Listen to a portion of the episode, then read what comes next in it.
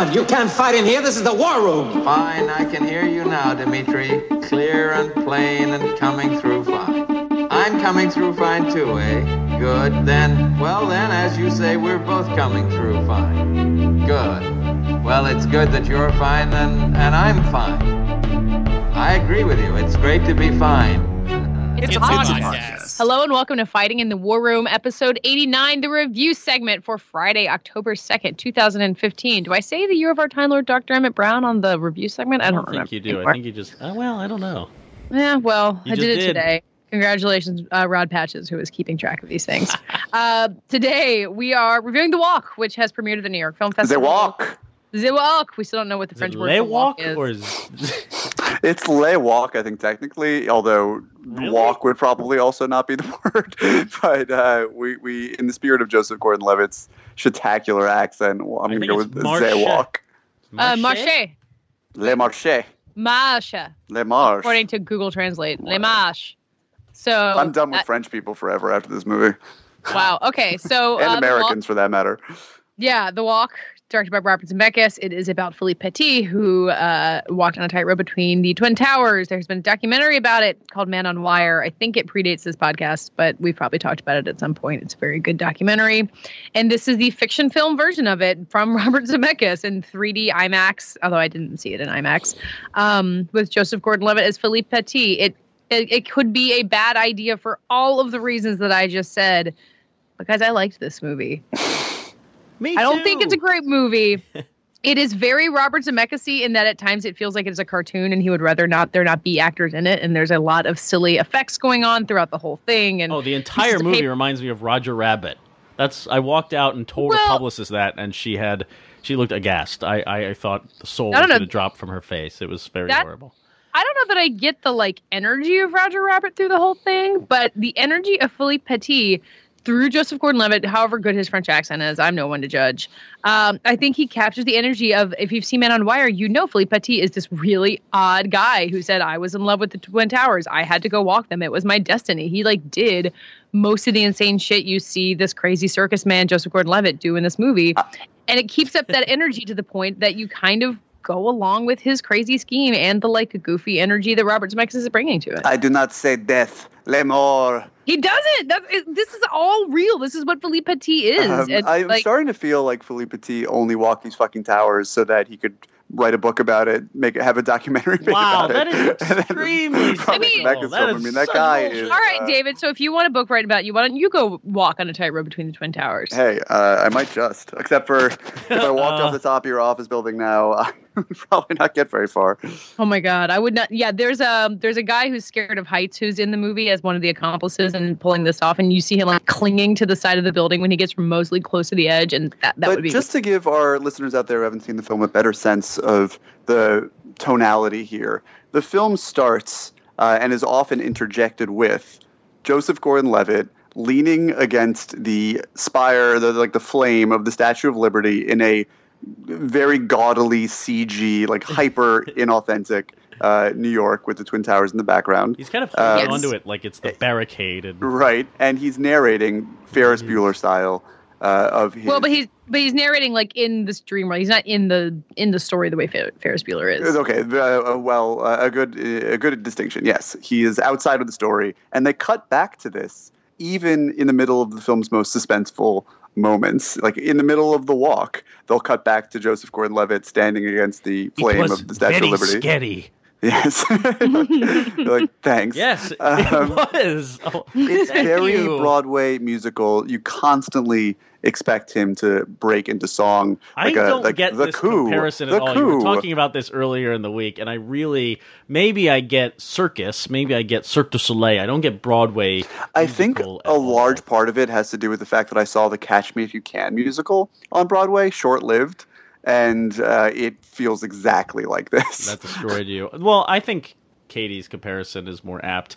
Um, I actually I had the pleasure of talking to Robert Zemeckis for this movie, and it was a pleasure, I must say. Um, and when I was watching it, I really thought it, it. I mean, it reminded me a lot of his motion capture movies. It- it's like a cartoon, which is why Roger Rabbit came to mind. Even I mean, in the beginning, this movie takes place in the seventies.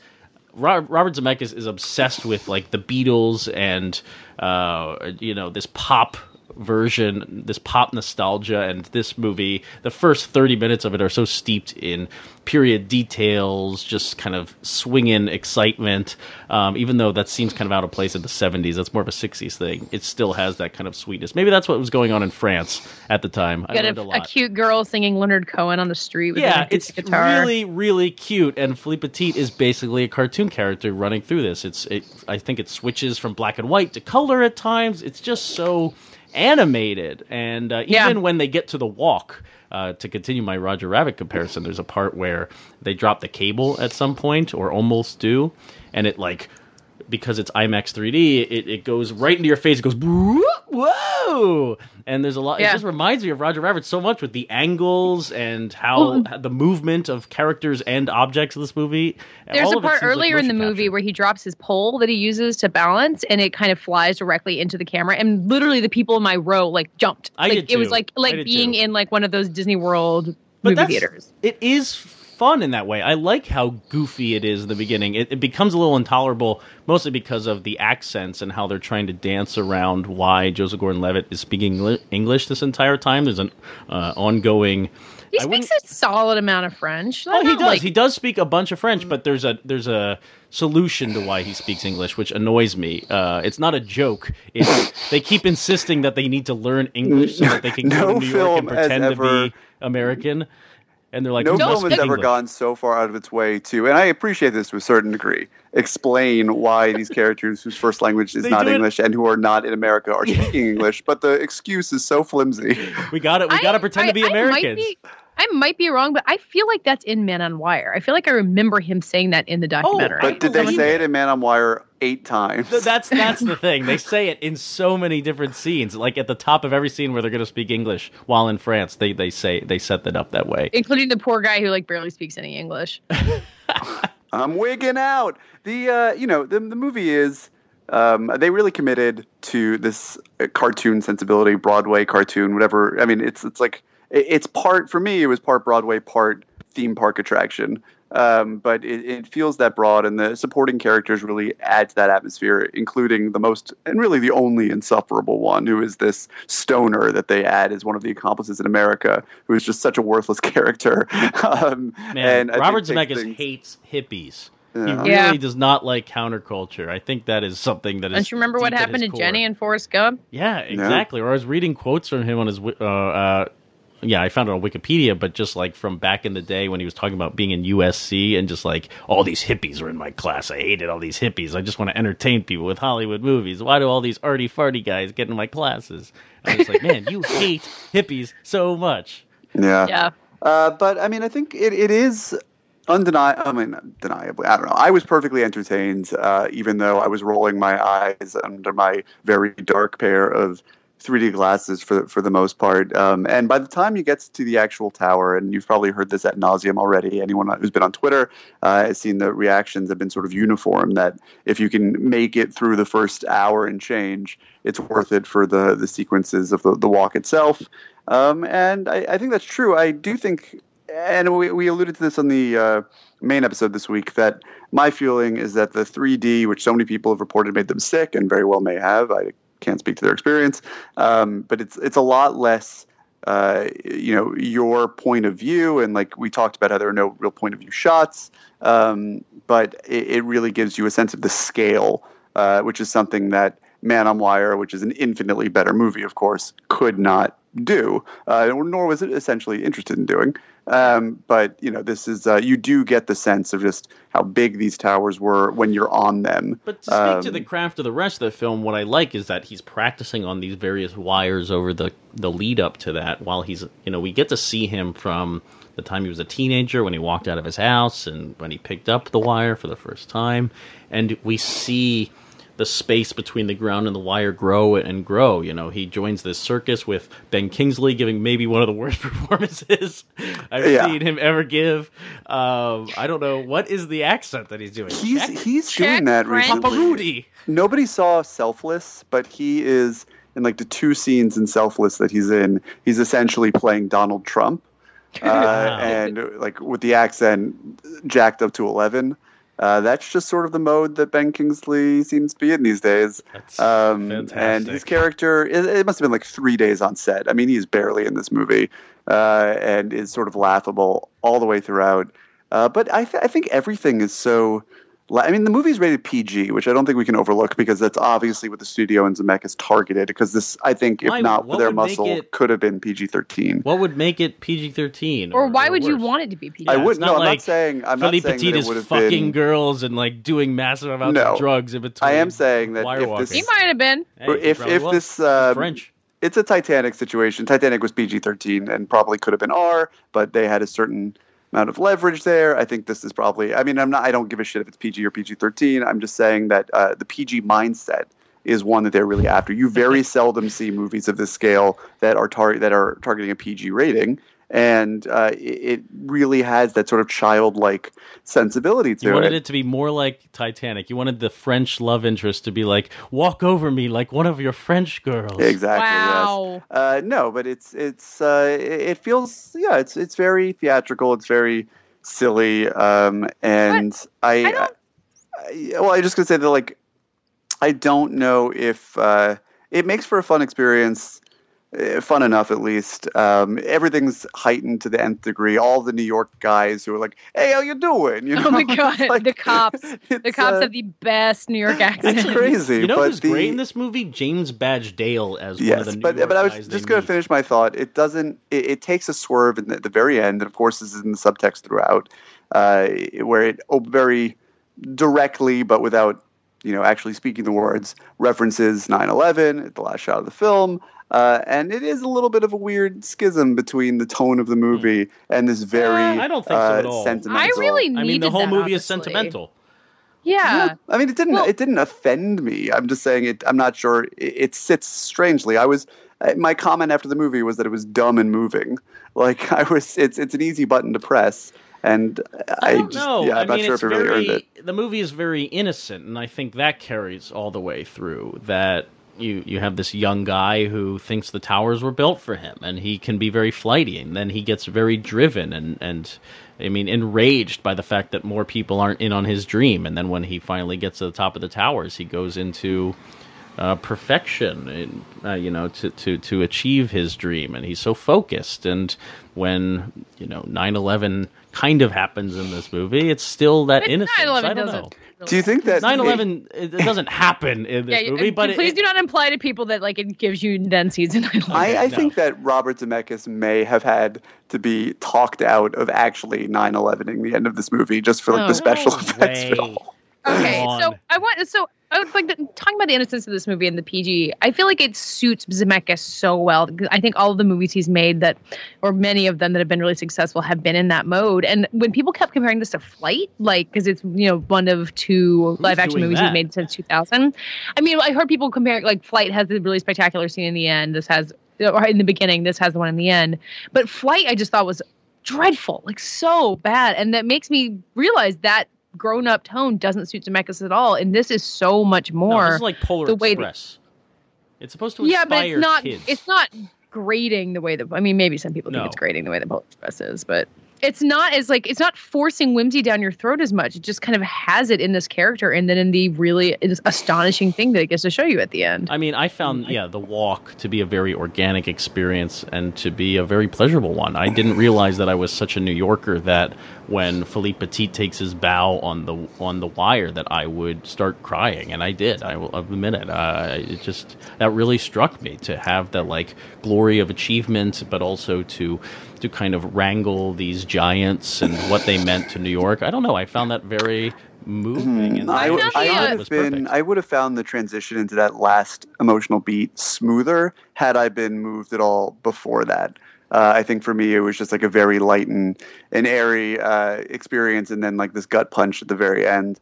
Um, and so because I was not, you know, I was not quite so taken when he finally gets on the wire. I was just sort of like, how could you have thought that you could have walked across the wire, which would have taken all of 20 seconds uh, at, before there was a crowd gathering, and that would have been enough. I mean, the show, the lack of uh, of anticipation for such a showman was very hard for me to reconcile. That's interesting. I thought the emotion got so heightened for me because I agree with you, Patches, in that scene. It is it does get very emotional, but I the the terror of it kind of had me so jumpy and jittery already that I feel like every emotion I felt by the end of that was heightened by mm. how like That's how all the I mean I'm really scared of heights and I knew that I was going to go and just lose my mind over the heights in this movie, but it kind of just like opened up my like nerves to feeling more, which I thought was I, I, I think Man on Wire had a lot of the same impact. Man on Wire gave me vertigo too. Well, just to, kind of back up, but also cap this conversation, I think we all agree that the, the walk segment of this film is maybe not an achievement, but uh, a very successful piece of filmmaking, very entertaining. Should be seen on the big screen, perhaps. But what do you think about Joseph Gordon-Levitt? Uh, personally, someone that I'm always like kind of back and forth on. I don't think I've ever really loved anything he's ever done. Is this a good movie for him, or is he kind of just facilitating what Robert Zemeckis wants to do here, which is make a 20 minute short film of the walk. I think he's really good in it. And like, I think that he, the, the things about Joseph Gordon Levitt that are annoying are not the things that are annoying about Philippe Petit. Like, he's playing this character in a way that does, that seems really removed from him and his personality, which I wasn't expecting. And he brought the, like, the drive and the forcefulness and the kind of force of personality that I know of Philippe Petit from having seen the documentary about him. It, It- I mean, I, I don't know how it would feel if you hadn't seen Man on Wire. and It- it's know what to strange. expect from this crazy French guy. It's strange because I agree that he's good in it. I also think he's abysmal. like I think that it's one of the better and also one of the worst performances I've seen of the year at the same time. You're It's gonna this, have like, to explain that. Yeah, I know. It's uh, it's kind of like uh, to go back to one of my least favorite analogies, the one that Jennifer Lawrence makes in American Hustle about how it's whatever she says about how it's like smells smells like garbage and flowers. smells like garbage and flowers. Yeah, um, I think that uh, he the energy is spot on. Um, and you, but it, it's as obnoxious as it is, and I'm sure Philippe Petit was not always the most pleasant person to be around in long stretches. Uh, it it feels genuine enough that by the time he's up there on the walk, you you believe his conviction, and it's really all that matters. Um, and and in that in that most important aspect, I think the performance works. It's also so phony uh, at all times. I like it's his accent is terrible. Um, it's all just so big, but it fits the milieu. You get the sense that it's exactly what Zemeckis wanted. Uh, whether or not that's what Zemeckis should have wanted is a different story, but it all works sort of coherently. Like everything about this movie is bad in the same way. Uh, and so it's sort of But I don't know it, if you it blends in make together. a movie this big or have the spectacle of the actual walk where your your camera's swinging around and you're getting these huge vistas of the background of New York and up close on the wire. Can you be that big and dynamic and have a performance that's so small and intimate? Like he has Yeah, to probably be- not. He kind of has to be larger than life on the ground in these small moments for that big moment to work. Yeah, I mean, uh, I, again, I mean, I think that it's the right decision for the movie that Zemeckis wanted to make. Yeah. Uh, it just doesn't mean that it's a particularly strong performance uh, on its own right, but in the fabric of the movie. And again, these performances, as much as we like to single them out and say like, "Oh, okay, movie, great performance, nominated for an Oscar, etc." Which, of course, that's not the conversation for this particular performance. Uh, they are all supposed to be part of this whole, and I think that the performance fits in very well, even if. Even it would be very grating, if not unwatchable, in almost any other movie. I do wish that maybe his romantic interest, as I said earlier, played by Charlotte Le Bon, uh, had a little bit more time or or room to grow and and figure itself out and have. I think there was room for intimacy there. Well, and you know, because in real life the relationship is a lot messier, but that conflicts with the PG Which element actually, here. well, it's also honest at the end. I think. Not Well, it's it's a very Spoiler. obliquely honest. Right. It's like, well, you know, and then she went away to. Fo- I'm going to follow my dream, uh, and it's like, well, didn't Philippe Petit immediately fuck some groupie the second he got off the tower? Hey, you know, Oh, probably in the jail cell. uh, yeah.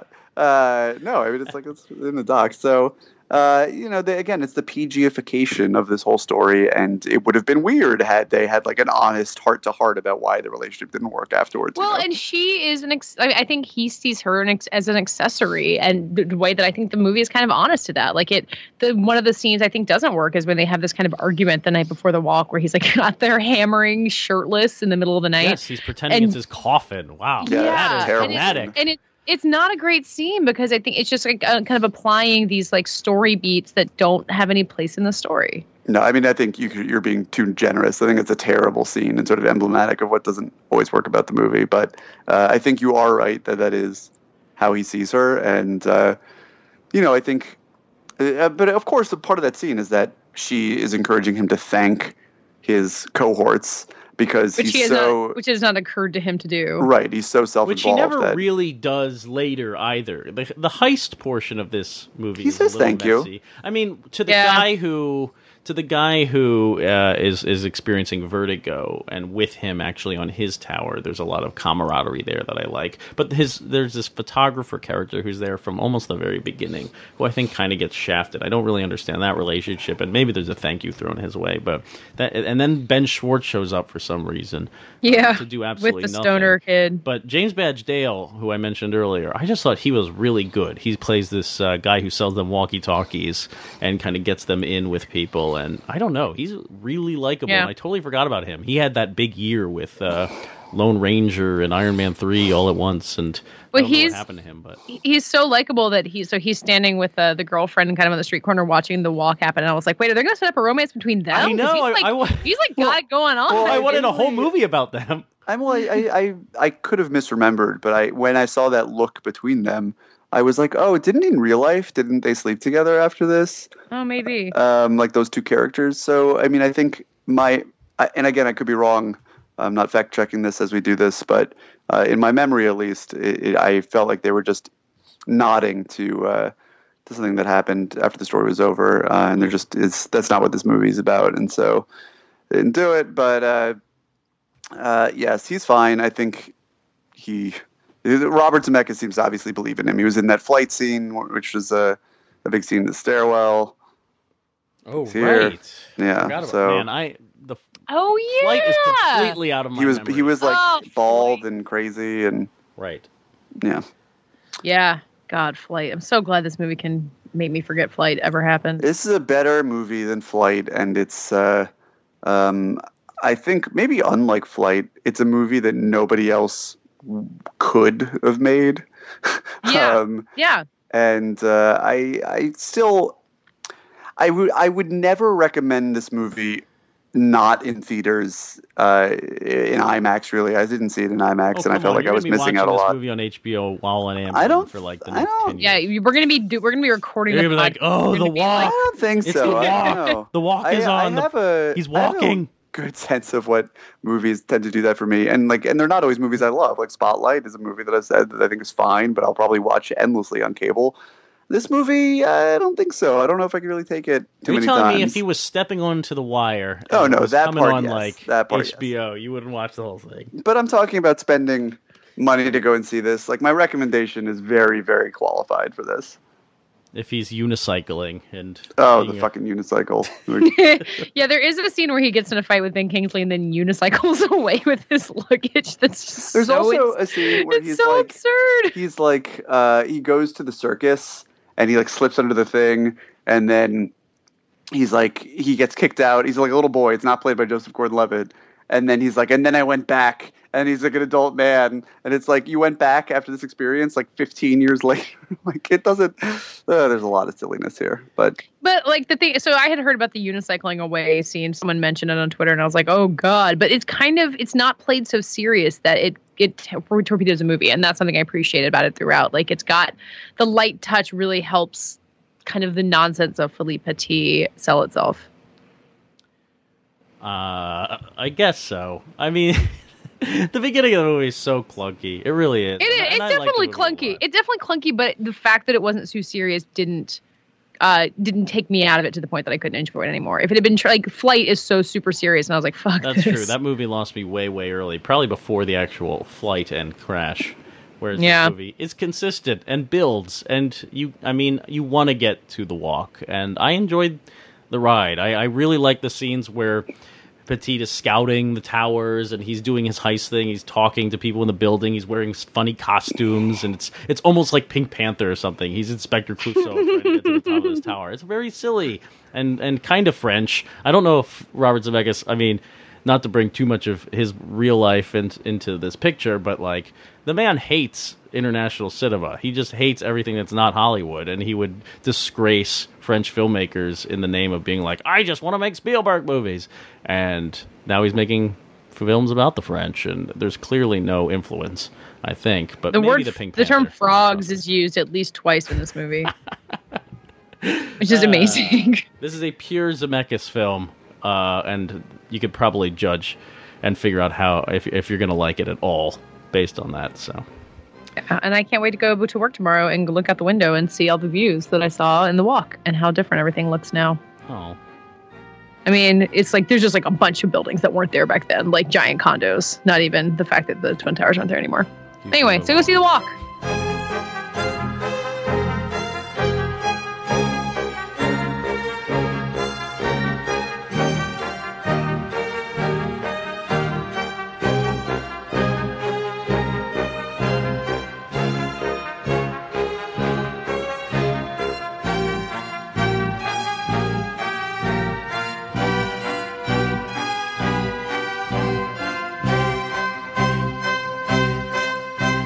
Before we get to your lightning round answers, uh, David, there's a movie called Taxi that doesn't have Sandy Kenyon in it. I hear it's good. Yeah, go see Taxi. That's what Katie was like. Do you want to talk about Taxi? And I was like, I'm just going to say go see Taxi. Uh, Go Jafar- see it. Jafar, see it. I'm Scott Movie Mantz. His parents, you have to give them credit. Very For naming him movie. for naming a movie Mantz, or maybe he just felt compelled to go into the movie business, pressured because well, of it his could have been name. his nickname in college. Like they It taunted him by calling him Scott. movie. Watching a movie again, Scott. Hey Scott, you, you in those Get a life. Oh, I'll show Um, you a life. I'm Scott Movie Mantz. Skip it. Uh, so, Taxi is Jafar Panahi's third film that he's made since uh, he was banned from making films with the Iranian government under false charges of uh, spreading propaganda that was against the Islamic State, or not the Islamic State, but against uh, Islam and against Iran. Um, he made This Is Not a Film, which is a masterpiece. He made Closed Curtain, which was flawed but very interesting. And again, he's back with another self-reflexive exercise in which his prison cell is now mobile. Um, another film that Iran has sort of turned uh, another eye to, but they're, they're very much aware that it exists. And he made it. It won a prize at Berlin. They asked Berlin not to award it to him, and Berlin said, "Fuck you." Uh, he is playing himself as a taxi driver, uh, driving around the streets of Tehran. Uh, I will say no more. The movie's 80 minutes long, so if you sit down, you'll get the gist quickly and be out on the other side. It is absolutely magnificent. It is almost as good as This Is Not a Film. Uh, it is playing in New York and LA. It will be available later. It's called Taxi. It does not star Jimmy Fallon nor Queen Latifah, uh, Mm. but it does star Jafar Panahi's adorable niece, whose name, like the names of everyone in the film, uh, is is not revealed because uh, their identities are protected. Wow. But And then there's Freeheld. and then, and then there's I saw it. Maud. You you did see Freeheld Patches? No, I did not. I was I was Oh, waiting okay. for you guys to chime in. Uh, yeah, Freeheld. It's got Julianne Moore and Ellen Page. It is another movie based on a documentary, which uh, I like the walk, which inspired our lightning round question. A this short week. documentary. And this, it's actually another. It's another film based on an Oscar-winning documentary. An Oscar-winning documentary about uh, this uh, police officer in New Jersey who was fighting to uh, have the rights. She was dying of cancer, and she wanted her uh, female partner to be able to receive her uh, pension. And she uh, went and not to court, but finding the freeholders of Freehold, New Jersey, to have the rights. Anyway, this movie's not very good. Uh, Julianne Moore and Ellen Page, as great as they are, aren't especially good together. It is very well intentioned, and uh, How is this possible? especially Like it good. seems like a It's- home run for everyone. it's like a it's like an HBO movie from like No. 15 years ago, like Yeah, a really okay. terrible, like a poorly made HBO movie. It- it- there's nothing cinematic about it. There's no energy to it. It's not even that tear jerking. I don't know. Didn't like it. yeah, it's like it's if these walls could talk type. Uh, Oh, I never saw those. it's like crazy bad. Uh, and um, Michael Shannon, who's playing her tough partner, who's always had a crush on her, and he Did like Michael Shannon. he and he comes around uh, is is compelling. It's fun. It's playing against type. He does a great job. Steve Carell as the flamboyantly gay uh, guy who comes in to sort of take advantage of the media sensation to promote uh, his cause, which is for uh, gay marriage. Well, he's a good uh, guy. is Like, a- he's- he's a there good guy, of yeah. course, in the movie. There are a lot of good people in the movie. His performance is gruesome. um, he's he's tremendously miscast. Yeah, uh, as Katie said, it's it's no fun to shit on a movie that advances a cause that I think we all uh, agree with and is so clearly well intentioned and and uh, sincerely made. But this is truly incompetent filmmaking. Um, and uh, it's it's nobody you can't recommend you know uh, it, it, it, just makes me that much more happy that uh, that gay marriage is now the rule of the land because uh, this movie certainly wouldn't push the needle any further.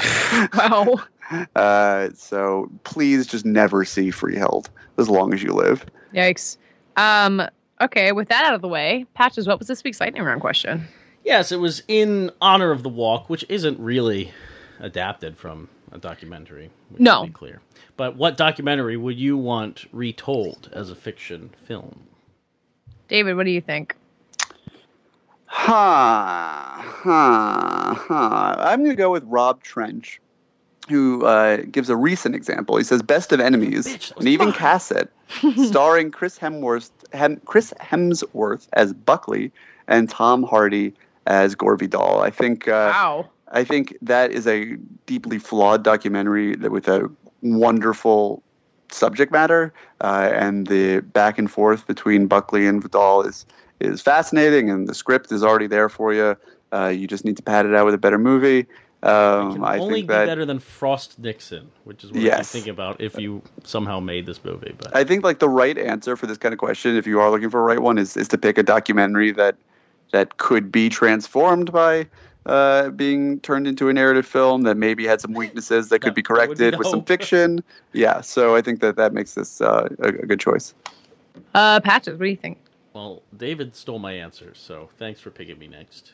Mhm. Um, a lot of people said Dear Zachary, Yeah, guys, no, don't do that. but can Also- I just say this? Dear Zachary is a horrible documentary It's a horrible movie. So maybe Thank it you. could be a really good film if someone with grace and and an interest in character and someone who wanted to truly explore this kind of fucked up situation instead of mining it for the grief pornography that Dear Zachary is. Uh, maybe it could be a good film. So I'm going to go with at uh, the Page Master T, Tyler Allison, who said it was going to go with Dear Zachary. Well, he went with something else, but now I'm picking Dear Zachary, so fuck him off. the the official fighting in the war room position is that Dear Zachary is a terrible movie.